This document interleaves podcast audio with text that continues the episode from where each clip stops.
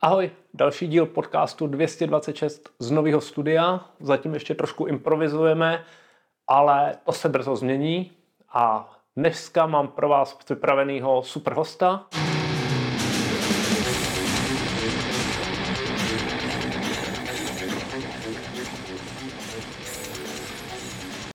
Ahoj, já vás vítám u dalšího dílu 226, tentokrát po měsíční pauze. A mám tady milýho hosta, Honzu Gotti Gotwalda. Ahoj. Ahoj Martine, jsem velmi rád, eh, že jsem mohl za tebou přijet sem na sever. Dneska trošku obtížná cesta, díky eh, asi prvnímu sněžení sezóny, možná druhému, první bylo před měsícem na Ještědu v rámci Wintermana, ale uh, jsem rád, že jsem dorazil tady za tebou do nového prostoru natáčecího. Já jsem rád, že jsi dorazil, protože s Honzou máme společných několik věcí. Letos mě Honza v Cekonal prožil Wintermana po čtvrtý, ale já mám zase náskok v Austria X3, protože je to tak? Dnes, letos premiérově. Jinak máme společného to, že jsem zjistil, že Honza trošku moderuje. Občas, Občas se k tomu uchýlím. Takže těch věcí je společných hodně. A láska ke sportu. Ta určitě. Uh, Honzu jsem si pozval proto, protože Honza sportuje s určitým handicapem, když to tak nazvu.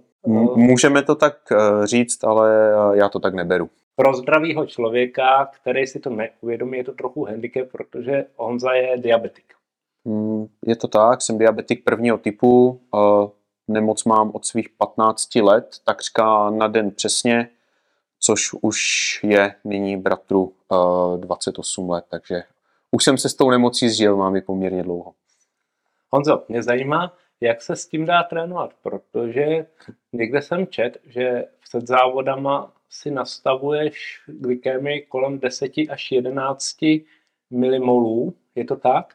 Kdežto uh, hladina u zdravého člověka je někde nějakých 3,9 až 5,9 zhruba. V tomhle rozmezí se to pohybuje.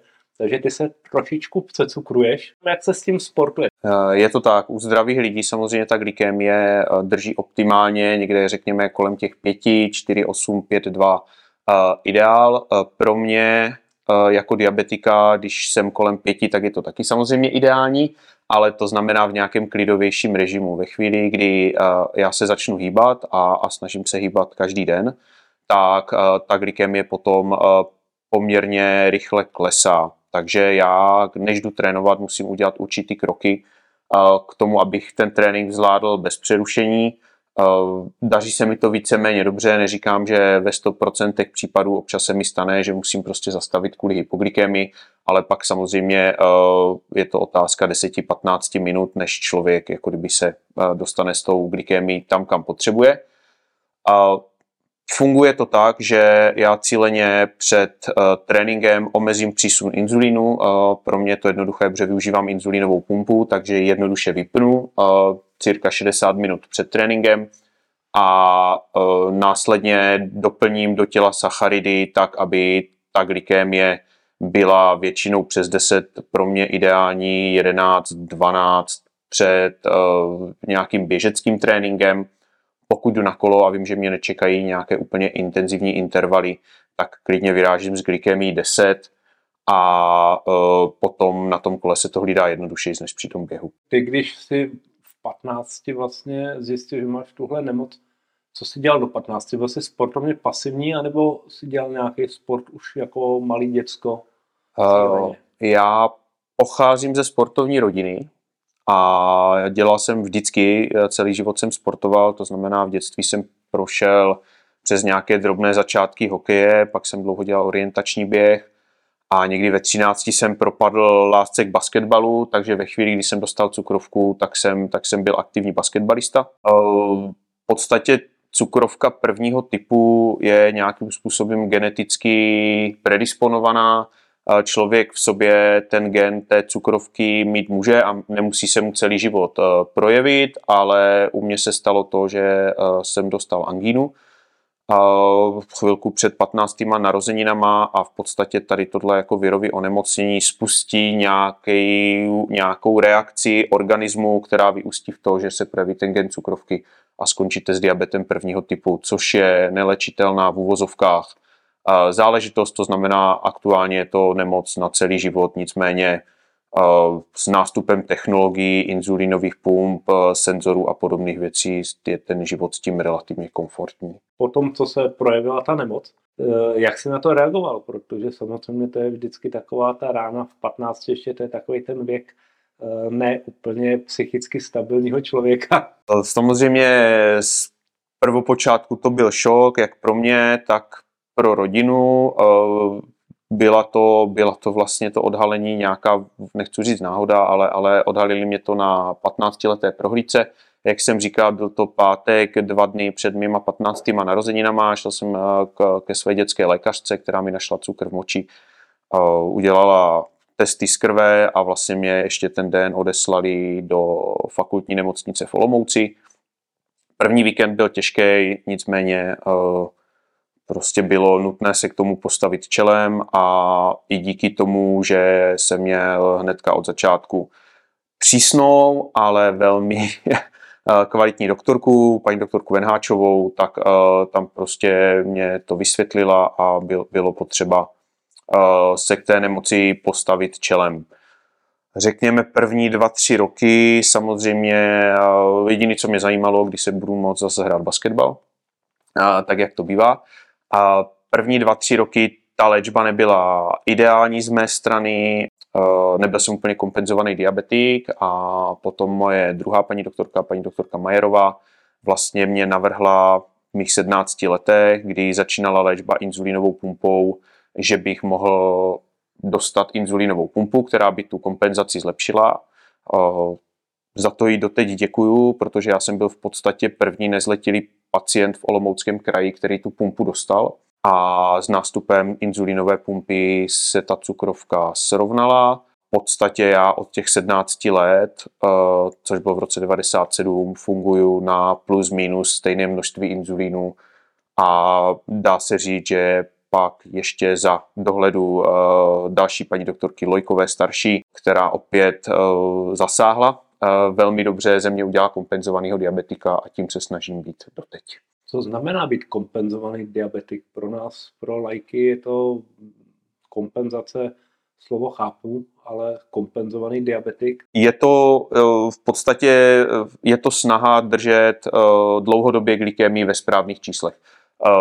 Já když jdu na kontrolu, řekněme třikrát ročně, tak vždycky z odběru krve se zjišťuje takzvaný glykovaný hemoglobin, což je jako kdyby jsme si vytáhli dlouhodobý čísla ze sportestru. Eh, dal jsem si průměrnou tepovou frekvenci za tři měsíce, tak eh, oni mi řeknou moji průměrnou glykémii za poslední tři měsíce. Jak si říkal, ideální hodnota 5,6 kolem 6. Vzhledem k tomu, že já pravidelně zvyšuju tu glykémii kvůli tréninkům, tak u mě se pohybuje někde kolem 6 a 7. Mohlo by to být samozřejmě o ten 1 milimol lepší, nicméně uh, u diabetiku se říká, že do 8 to je velmi dobrý, do 10 se počítá, je mírně zvýšená, nad 10 už je hyperglykémie, nad 15 je vysoká hyperglykémie, takže uh, já jsem s těmi čísly spokojen, je s nimi spokojená i moje diabetoložka. Držet tu glykémii dlouhodobě v dobrých číslech je především prevence těch komplikací, které cukrovka přináší, to znamená, jsou to oči, které můžou trpět, je to ta diabetická noha, jsou to problémy s ledvinami a samozřejmě to investice do budoucna, protože eh, já jsem sportovec a obecně chci být zdravý, takže proto se snažím s tou nemocí pracovat tak, aby to zdraví mi vydrželo co nejdéle. Sportovec vlastně odmala a sportě provází tě celým životem, protože i profesně. Vystudoval si Univerzitu Palackého v Olmouci. Máš obor volnočasového pohybu. Ono, ono to má jeden jí, úplně jiný název, ale... A ten název je rekreologie, rekreologie ale ano, jak správně ano. říkáš, jsem odborník na volný čas. Tak, je to rekreologie, já jsem se to snažil marně tohle slovo zapamatovat a padá mi tam úplně jiný slovo na úplně jinou část těla.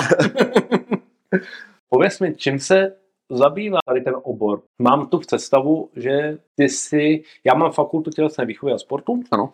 Takže to je něco obdobného, akorát třeba jakoby pro hobíky nebo pro lidi, pro širokou veřejnost? Uh, funguje to stejně, je to na fakultě tělesné kultury, to znamená, že uh, ten obor byl v té době relativně nový a v podstatě cílem je vychovat odborníky pro volný čas. To znamená, uh, jak já říkám, rekreologové umí vše a, a nikdy je to až na škodu, ta široká paleta těch věcí, které jsme si na té škole vyzkoušeli, ale uh, prošli jsme s velkým množstvím sportů, ale ne s cílem dosahovat uh, vysokých výkonů, uh, ale abychom ty sporty uměli naučit. To znamená, já umím naučit všechno a dobře, jak já říkám, a samozřejmě člověk tomu musí nějakým způsobem se dostat a zvládnout tu základní úroveň, nicméně je to lektorování sportu.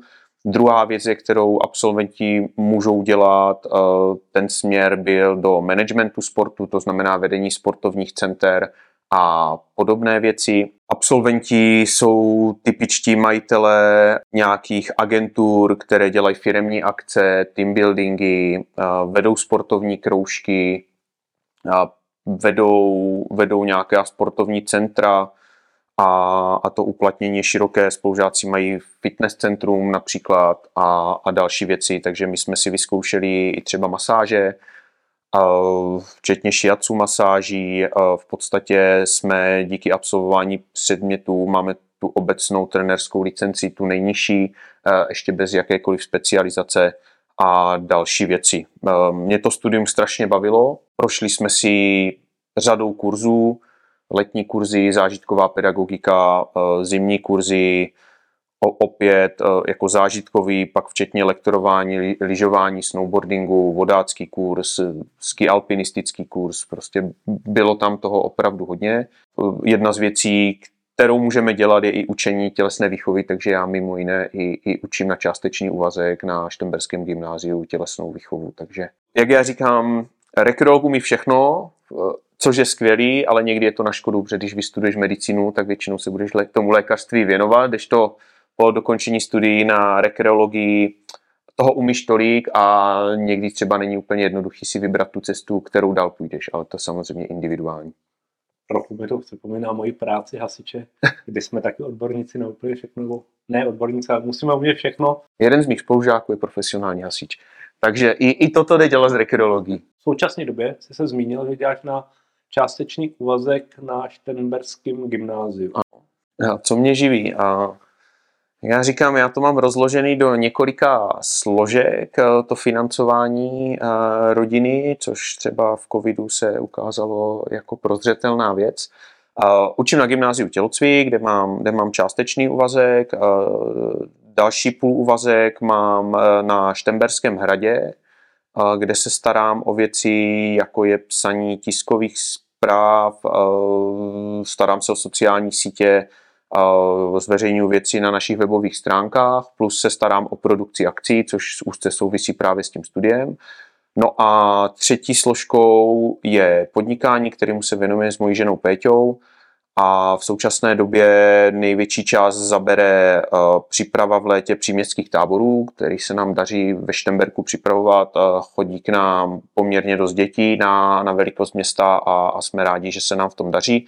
No a v průběhu roku pak spolupracujeme, máme partnery a připravujeme pro ně programy na městských slavnostech a občas moderuju nějakou akci, jak jsme se bavili, ať třeba ples, nebo teď to bylo vyhlašování cen pro sportovce ve Štemberku, pořádané městem Štemberg. Dříve jsme připravovali i ve vlastní produkci závody ve skocích na kolech, dělali jsme hudební akce a podobné věci a ono se to mění prostě s tím, jak člověk si pořídí děti a děti rostou, tak jsme se zaměřili na dětské akce. Ustoupili jsme od hudebních akcí a, a snažíme se prostě, když nás někdo osloví, tak samozřejmě připravit akci na míru. Vrátíme se zpátky k tomu, co nás baví, co máme jako hodně velký společný téma, i když jsem zjistil teďka, že máme těch společných témat teda ještě mnohem víc, než jsem si myslel. triatlon. Triatlon. Kdy jsi se k triatlonu dostal? Mně se triatlon vždycky líbil. Byl to ze sportu, který jsem si chtěl vyzkoušet, ale než jsem se k němu dostal, trvalo poměrně dlouho. Já si myslím, že jsem první triatlon jel až v roce 2014 nebo 15 možná. A to je tradiční um, akce nedaleko mého města Štemberka, je to babický triatlon, klasický letní sprint triatlon, 600 metrů plavání, 20 km na kole, 5 km běhu. Málem jsem umřel, končil jsem třetí od konce, porazil jsem podle mě někoho v kategorii 60 plus a jednu dámu. E, nicméně, jak se říká, první triatlon nikdy není poslední a u mě to začalo platit a od té doby e, jsem samozřejmě začal vyhledávat nejdřív krátké triatlony, no a postupně e, jsem začal hledat nové výzvy, takže jsem se posouval tou hierarchii těch triatlonů k delším tratím. Ale jak se ti Rakousko líbilo? Protože to je závod, který je hrozně krásný. Co plavání? Tam to frčí zpátky už moc ne, viď? Je to tak. Máš pravdu, že to Rakousko je krásný. Určitě je poměrně dost náročný, si myslím, ten závod.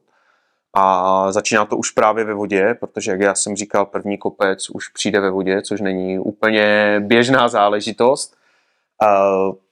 My jsme do Rakouska přijeli vlastně v pátek, sobota je závodní den, takže jsme vyrazili v pátek ráno a v podstatě celý den pršelo, takže řeka Můr, která v Grácu může mít 80 metrů na šířku, řekněme. Není to potok, je to poměrně velká řeka, a i poměrně dost tekla, a, takže z toho byla obava.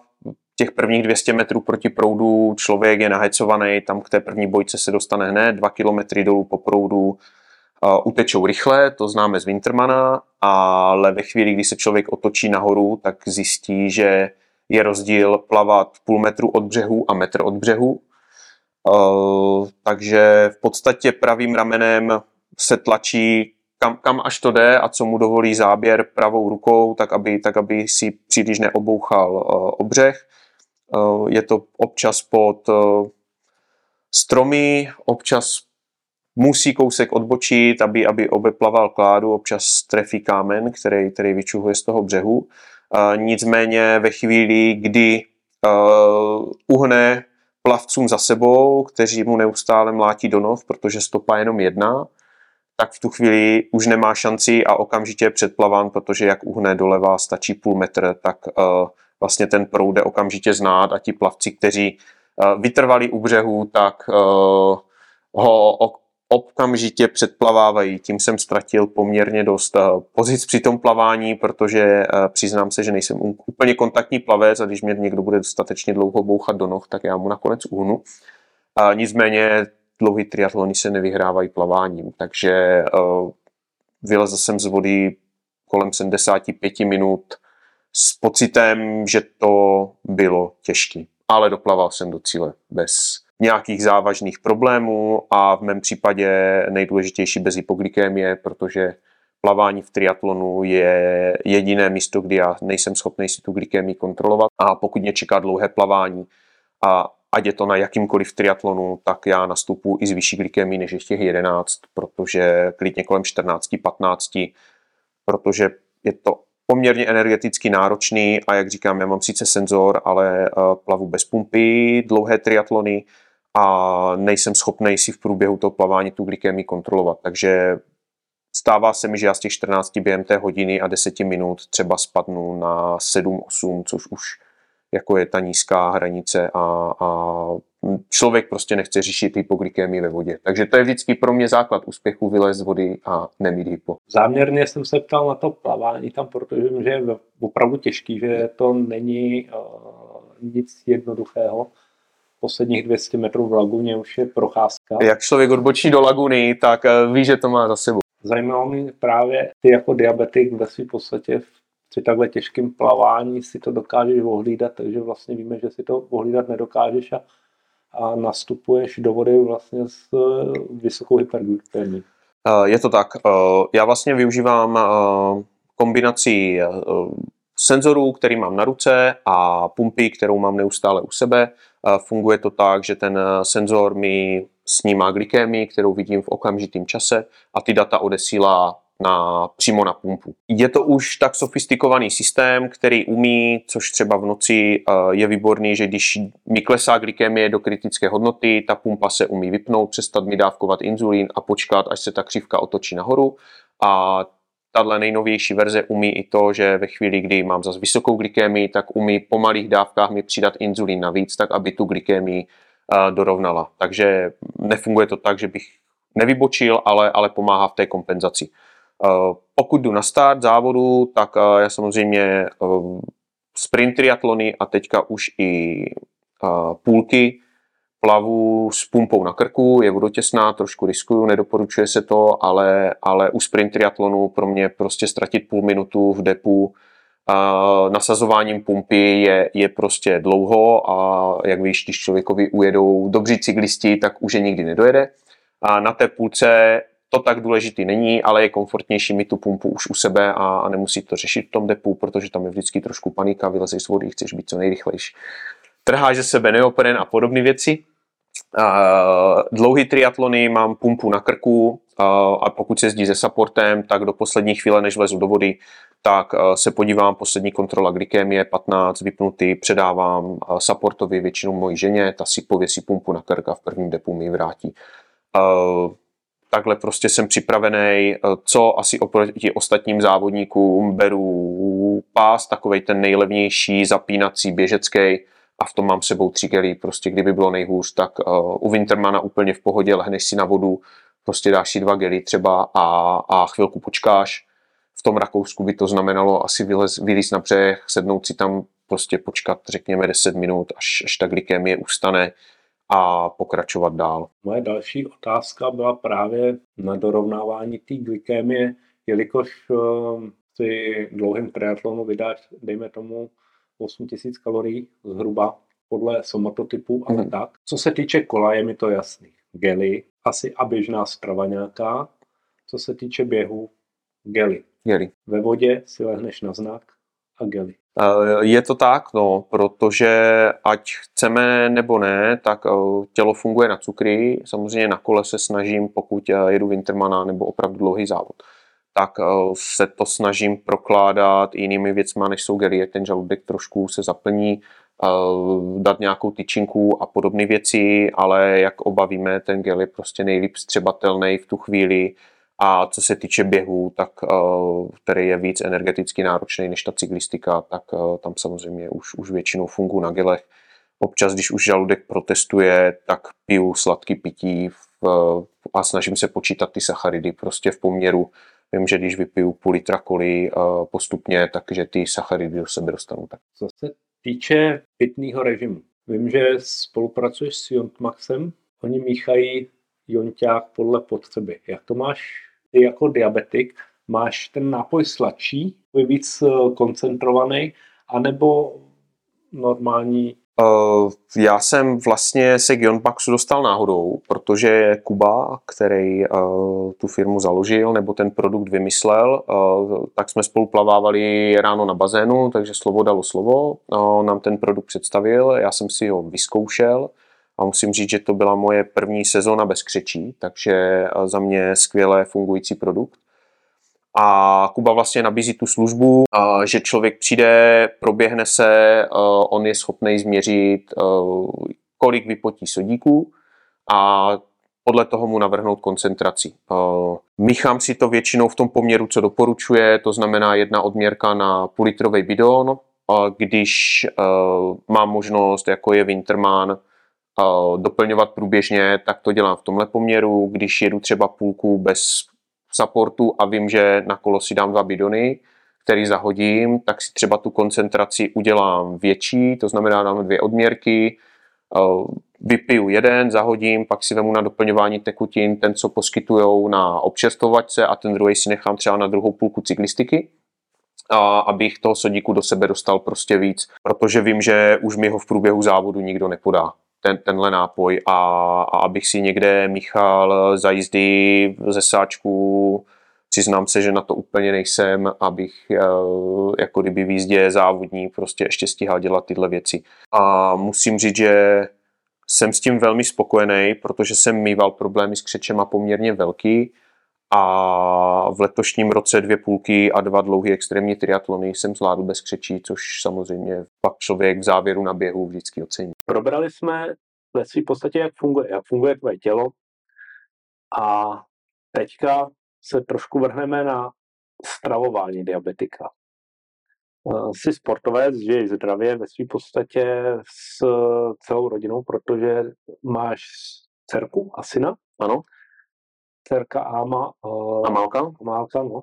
Áma. Ami. Ami většinou. Ami, ano. uh, tak uh, propadla sportu taky, nebo vedete asi ke sportu od mala. Uh, naposled s tebou byla na Zadaru, jsem koukal, se s tebou někde proběhávala tam po trati. Pověz mi, uh, žijete jako rodina úplně zdravě a musíš tu stravu trošičku přizpůsobovat uh, tomu diabetu, anebo um, je to běžná strava normálního Čecha, to znamená, nebudeme brát extrémy knedlo, vepřo, zelo a 10 piv, ale prostě uh, těstoviny, svíčková a občas nějaký pivo nebo sklenka vína, nebo jak to máte vůbec nastavený takhle? Uh, takže uh, celá naše rodina uh, je sportovně založená a snažíme se žít zdravě. Uh, mám velký štěstí, že mám podporu rodiny, čím bych chtěl poděkovat mojí ženě Pétě. A musím říct, že co se týče stravování, tak Péťa se snaží prostě pro naši rodinu vařit zdravě. A tím nechci říct, že jednou za čas ta svíčková neproběhne. Uh, samozřejmě jo. Co se týče obecně uh, diabetické stravy, v podstatě kromě vyloženě sladkých jídel, uh, diabetik může jíst všechno. Takže spíš jsme limitovaní tím, uh, nebo snažíme se jíst zdravě, to, to je jako kdyby ten výchozí bod té diety a, a pokud se vaří jídla, které jsou přímo s cukrem, tak vlastně Peťa mi udělá třeba verzi, že to dosladí umělým sladidlem, uh, buď to jenom pro mě, anebo, nebo to jíme celá rodina, je to třeba přislazovaný zelí u, jako um, příloha a, a podobné věci, ale jinak uh, to omezení u té diabetické stravy není takový. Samozřejmě musí se hlídat množství toho jídla, zvlášť těch sacharid, té sacharidové složky, a adekvátně eh, vůči tomu potom přidat uh, inzulín, vlastně, který se po jídle přidává manuálně. To znamená, já s ním porcí jídla už nějakou zkušeností odhadnu, kolik obsahuje sacharidů a na základě toho si dle přepočtu přidám množství inzulínu manuálně, zbytek pak už hlídá v podstatě pumpa vlastně a umí si to nějakým způsobem jemně dokorigovat.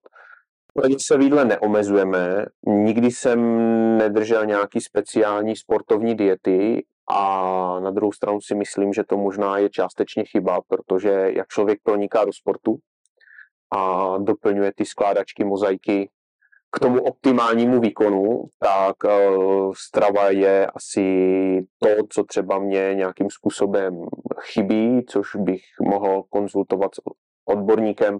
Nicméně zatím jsem se k tomu nedostal a je to možná trošku chyba. Ty a alkohol? Co se týče piva, tak uh, nula. Jak říkám, dostal jsem cukrovku dřív, než jsem se naučil pít pivo, takže o to to pro mě bylo jednodušší. Um, řekněme do nějakých 21, 22 jsem byl naprostý abstinent a, a alkoholu jsem se nedotkl. Potom jsem začal eh, občas si dát bílé suché víno, který v podstatě není sladký a s tou glykemí nějakým způsobem úplně eh, nezacloumá. Nicméně v poslední době eh, jednou za čas, zvlášť třeba na horách, si dám rád panáka slivovice na zahřátí, ale že bych alkohol vyhledával to v žádném případě a myslím si, že to i souvisí, jako že když je příležitost a sejdeme se někde s přáteli nebo v rámci rodiny, tak si rádi připijeme, ale, ale že bychom eh, vyhledávali úplně uh, akce, kde jako kdyby dochází k vysoké konzumaci alkoholu, tak to asi ne. Ale nebudu o sobě tvrdit, že jsem abstinent. Eh, nakous si hory. Dneska si jsem jel, sněží krásně. Ano. Teda já to moc nemám rád, protože musím odklízet sníh. Ale uh, tvůj další sport, který máš velmi rád, je ski alpinismus. Bereš to jako doplněk k triatlonu, jako tréninkovou jednotku, anebo to bereš dejme tomu na stejný úrovni jako triatlon. Prostě mám to rád, dělám to, baví mě to, uh, jdu tím směrem, prostě pro mě ten výkon je druhořadej, mám radost z toho pohybu.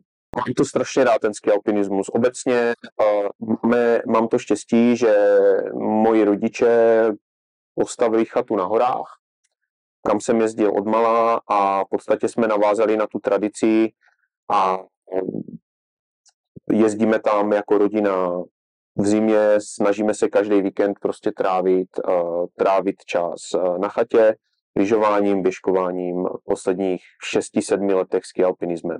Já jsem byl od, řekněme, 15-16 do 33 zatvrzelý uh, snowboardista a podařilo se mi chytit na tom snowboardu úplně ty začátky, uh, kdy můj uh, dobrý kamarád a soused právě Chatař Vinčicích si první snowboard vyrobil podle ABčka a na tom proběhly První snowboardové kroky, pak jsem ho v roce 94 dostal na Vánoce, od té doby jsem byl snowboardista.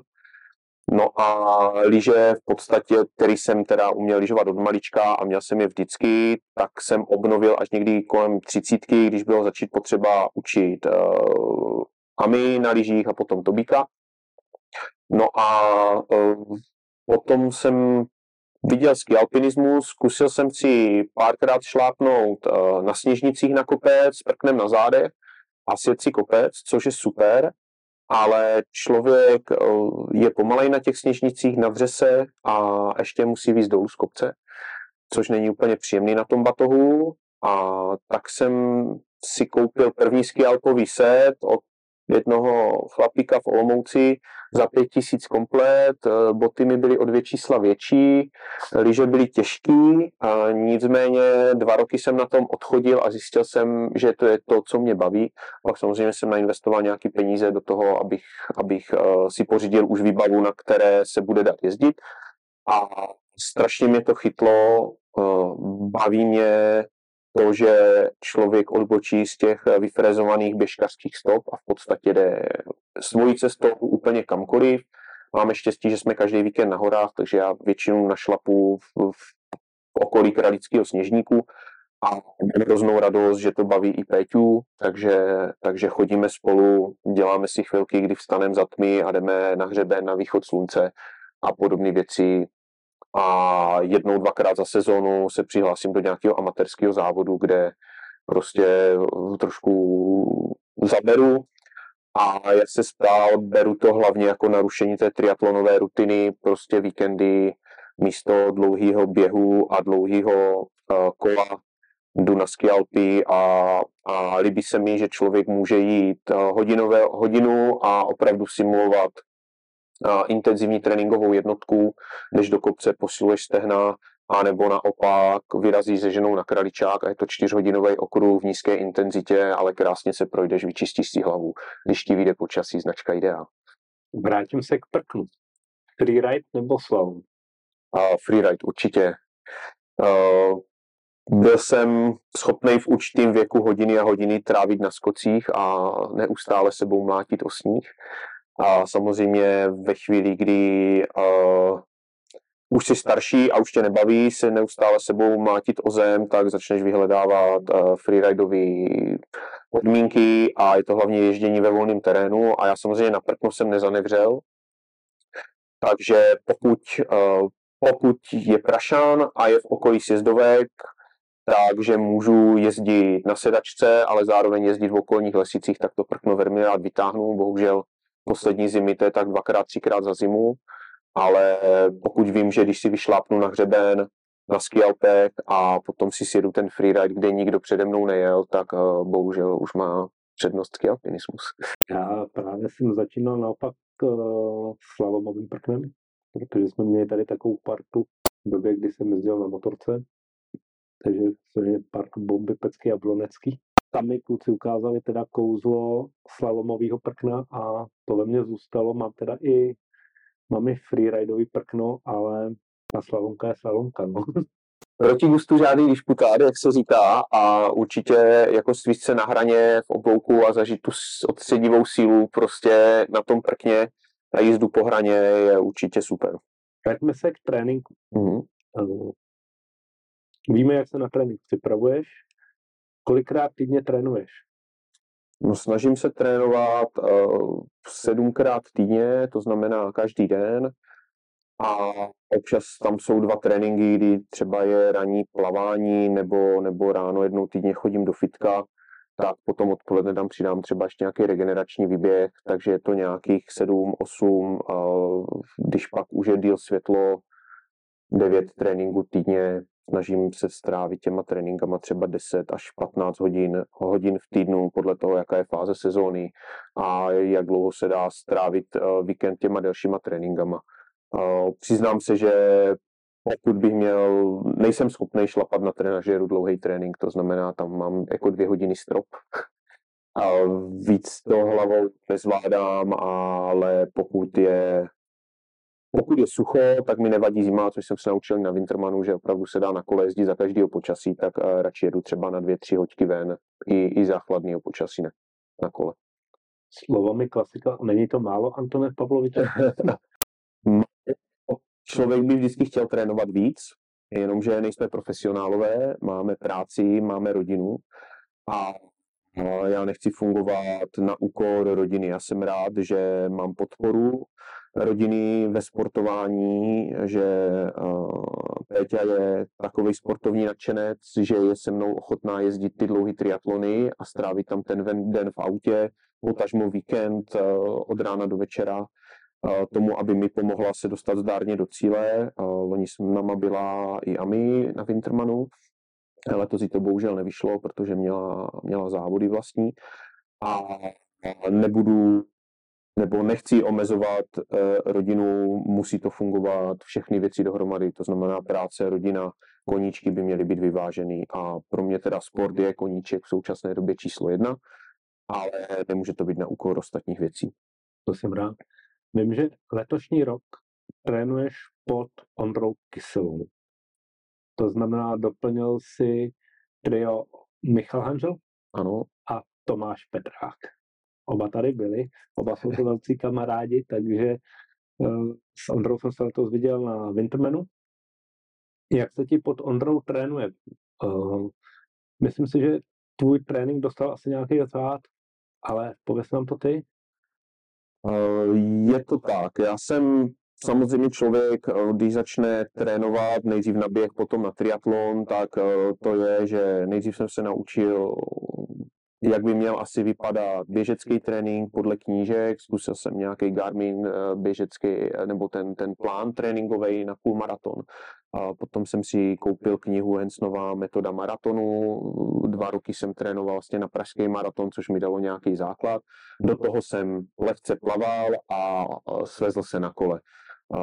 Potom jsem zjistil, že to není dostatečný, tak jsem si koupil online plán 80-20, eh, v podstatě z Ameriky, který přes Training Peaks mě připravoval.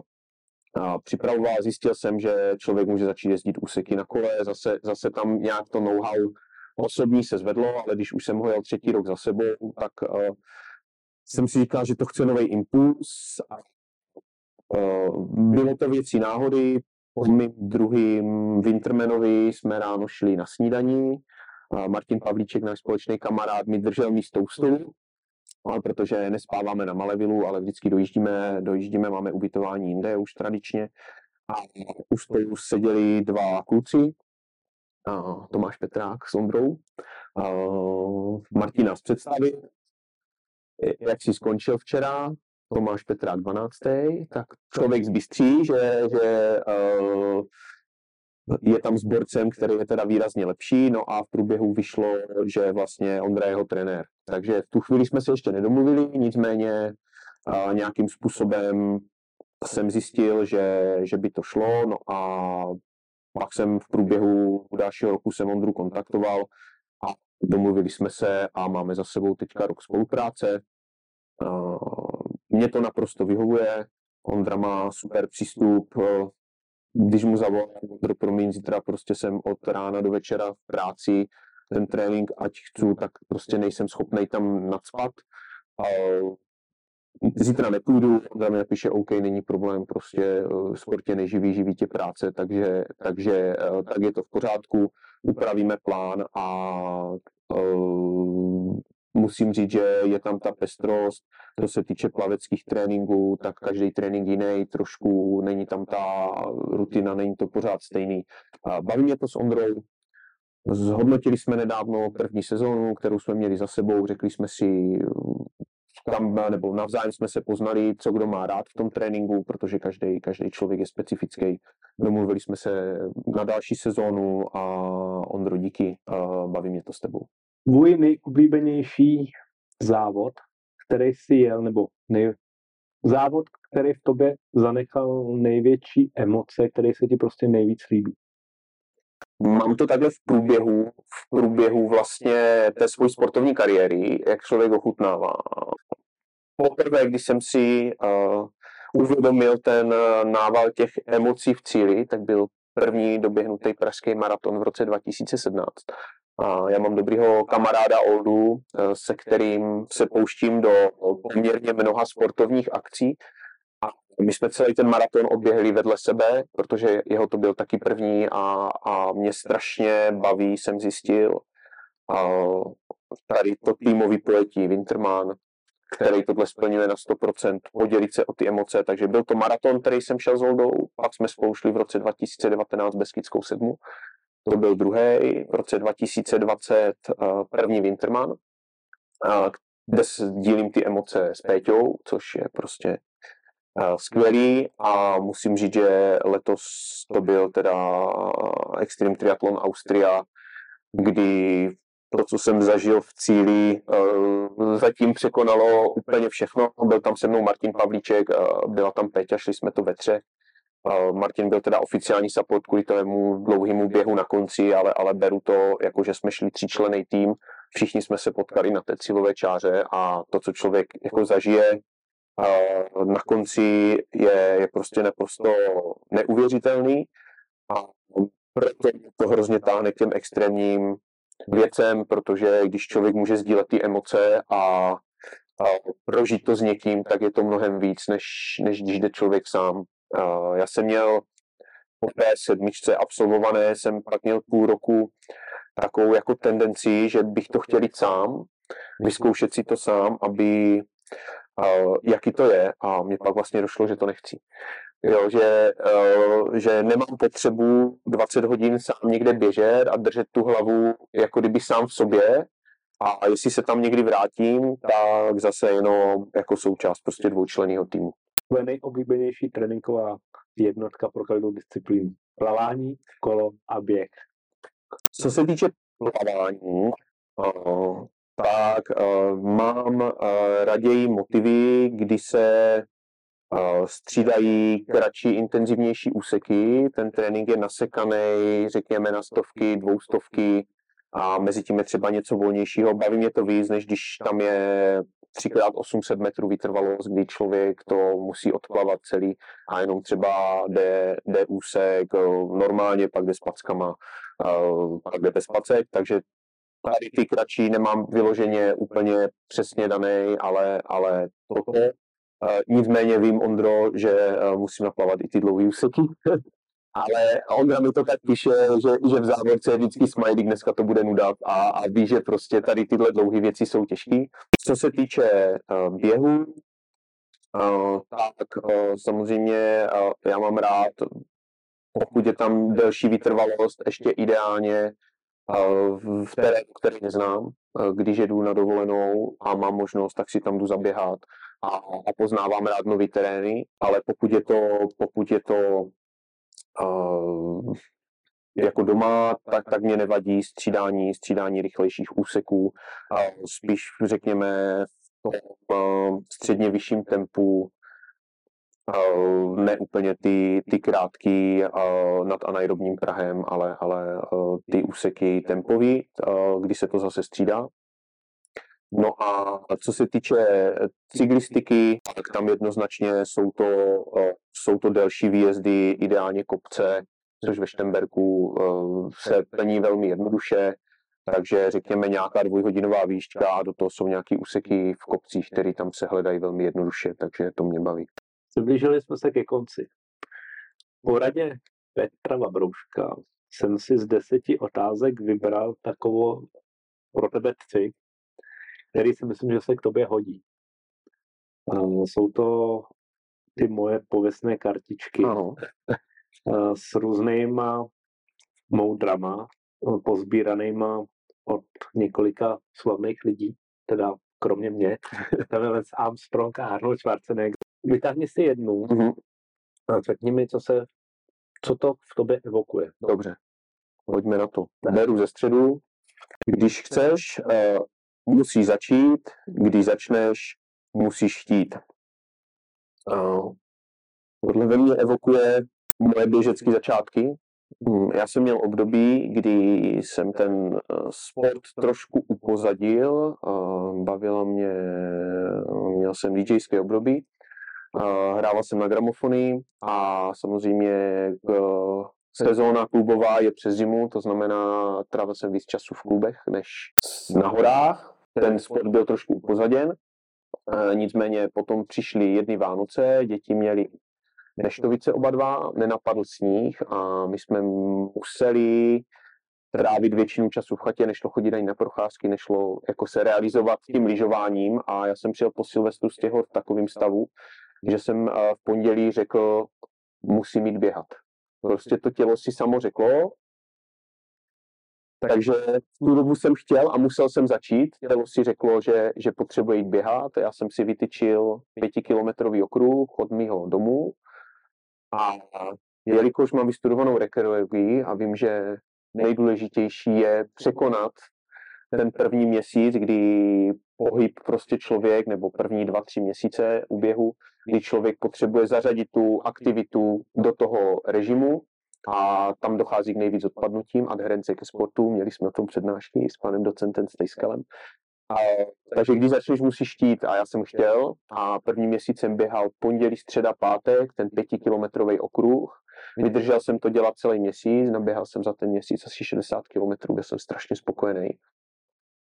A od té doby běhám. Je to teďka 10 let a tam začala vlastně moje triatlonová kariéra, takže vytáhl jsem si úplně jako našel, našel citát eh, naprosto, naprosto skvělej. Eh, Chtěl jsem a musel jsem začít, tělo si řeklo, že je dost a, a je potřeba prostě se začít hýbat víc, opět se vrátit k tomu aktivnějšímu životnímu stylu a hlava řekla, chceš, ale teďka musíš chtít, protože ve chvíli, kdy nebudeš chtít, tak samozřejmě od toho zase upustíš. A naštěstí jsem neupustil a jsem za to hrozně rád. Parádní. No, Honzi, já ti moc děkuju. Vám, jestli se ten díl líbil, tak tady dole někde bude to tlačítko odebírat. Můžete odebírat, můžete nám dát palce nahoru. Jinak dneska to byl člověk, který vlastně je týmový, ale vyhledává individuální sporty. A člověk, který hledá způsob, nebo spíš nesnáší slovo nejde to. Je to, je to tak? tak? Je to tak. A moje moto je, že uh, problémy jsou toho, aby se řešili a pokud se objeví, nebo že to nejde, jenom výmluva. Pokud člověk chce začít, chce něco dělat, vždycky se dá najít cesta, ať má nebo nemá cukrovku, ať má jakýkoliv jiný problém, tak vždycky ta cesta k tomu cíli se dá najít a já to tak dělám uh, a mám velkou radost, že občas se i někdo ozve třeba z těch diabetiků a poprosí mě o radu, uh, jak třeba zvládnout triatlon, uh, co se týče výbavy, aby si nezničil nohy a podobné věci. Mám z toho radost, že se mi občas daří někoho motivovat. Martina, bych ti chtěl poděkovat za to, Díky moc. že jsi mi dal prostor v tvém podcastu a doufám, že posluchačům a divákům se to bude líbit, protože jsem ti možná trošku naboural tvoji rutinu a nebylo to dneska jenom o triatlonu, ale dotkli jsme se poměrně široce i jiných témat. Tak přátelé, věřím, že vás to nebude nutit a že Martin udělal dobrý krok, že mě pozval. Já jsem rád a to pozvání bylo cílený, protože tenhle podcast má za úkol, nebo ne za úkol, měl by lidi motivovat ke sportu. Vím, že si to poslouchá spousta triatlonistů, ale kdyby jednoho člověka, který ten sport doteďka nedělal, to zlomilo k tomu, aby začal sportovat. A po dnešním díle víme, že můžou i diabetici, tak jsem hrozně rád. Já ti moc děkuji, Honzi. Já taky děkuji ještě jednou. A pokud chcete sportovat, sportujte. Překážka jenom vaše hlava. Honzi, mám pro tebe tady takový malý dárek. Jo. Je to podložka pod kávu nebo pod čaj. Aha. Záleží, na co si to použije. A budu se těšit, že se potkáme někde na startu. Já teda na ty druhé straně a ty jako závodník. Já se taky těším a kdybych šel další triatlon, tak určitě se ozvu o radu, protože tvoje rady před Rakouskem určitě byly k nezaplacení. Díky moc. Já taky děkuju. Mějte se fajn. Ahoj.